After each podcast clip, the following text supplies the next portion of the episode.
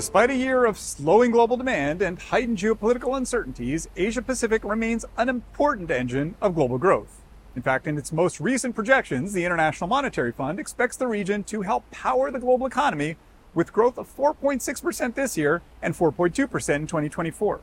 But within this fast growing corner of the world, there's a $1.7 trillion economy that stands as a crucial foundation to the region's economic architecture and a key market for growing Canadian trade opportunities.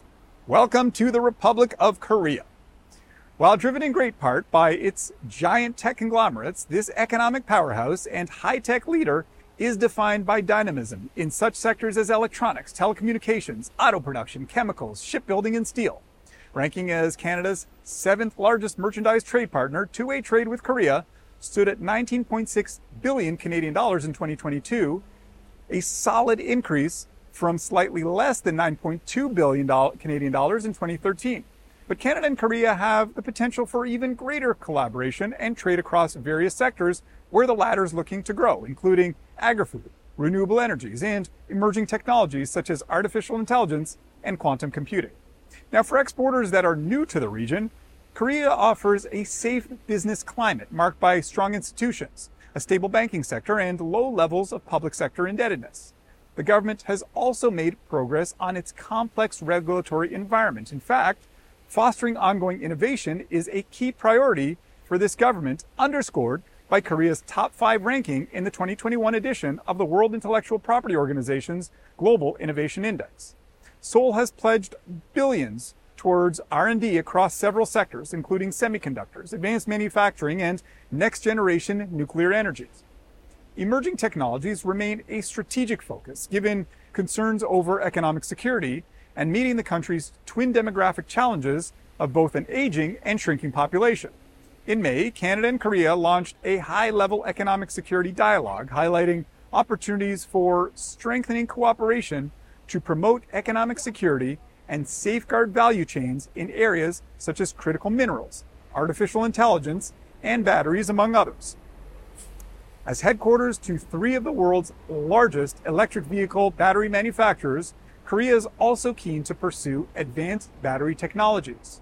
The government recently announced a joint public private investment worth more than $15 billion in this area, creating trade opportunities in the broader battery value chain.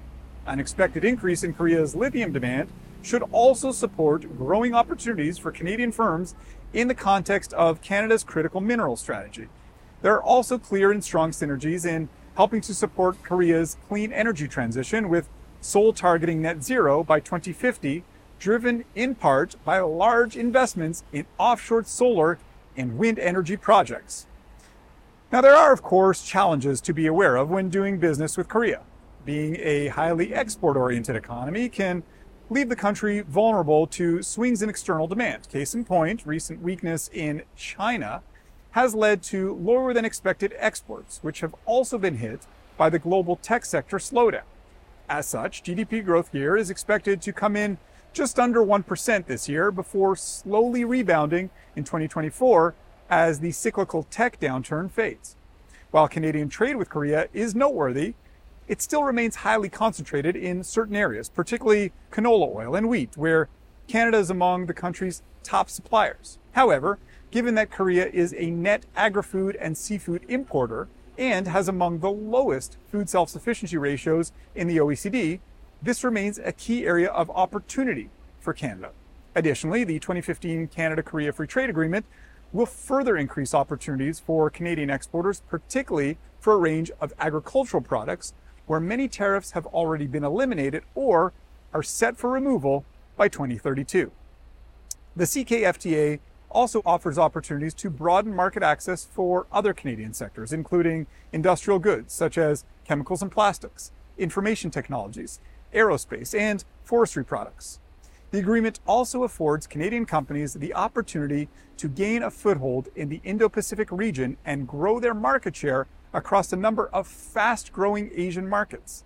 In order to help, EDC has recently opened an office right here in Seoul. The bottom line Korea is a competitive, dynamic, and innovation driven economy that offers up strong synergies across various sectors for Canadian exporters and investors, while also providing a strategic base from which to expand trade opportunities across the region. While trade relations are already very strong, there's still significant room to grow. Ongoing and timely market intelligence alongside a focused approach to the sector seeing the fastest growth will support deeper ties between Canada and Korea and help further expand Canada's international footprint. This week, a very special thank you to Susanna Campagna, principal at EDC Economics. As always at EDC Economics, we value your feedback. If you've got ideas for topics that you'd like us to explore, please email us, and we'll do our very best to cover them in future episodes. Until next time, thanks for tuning in.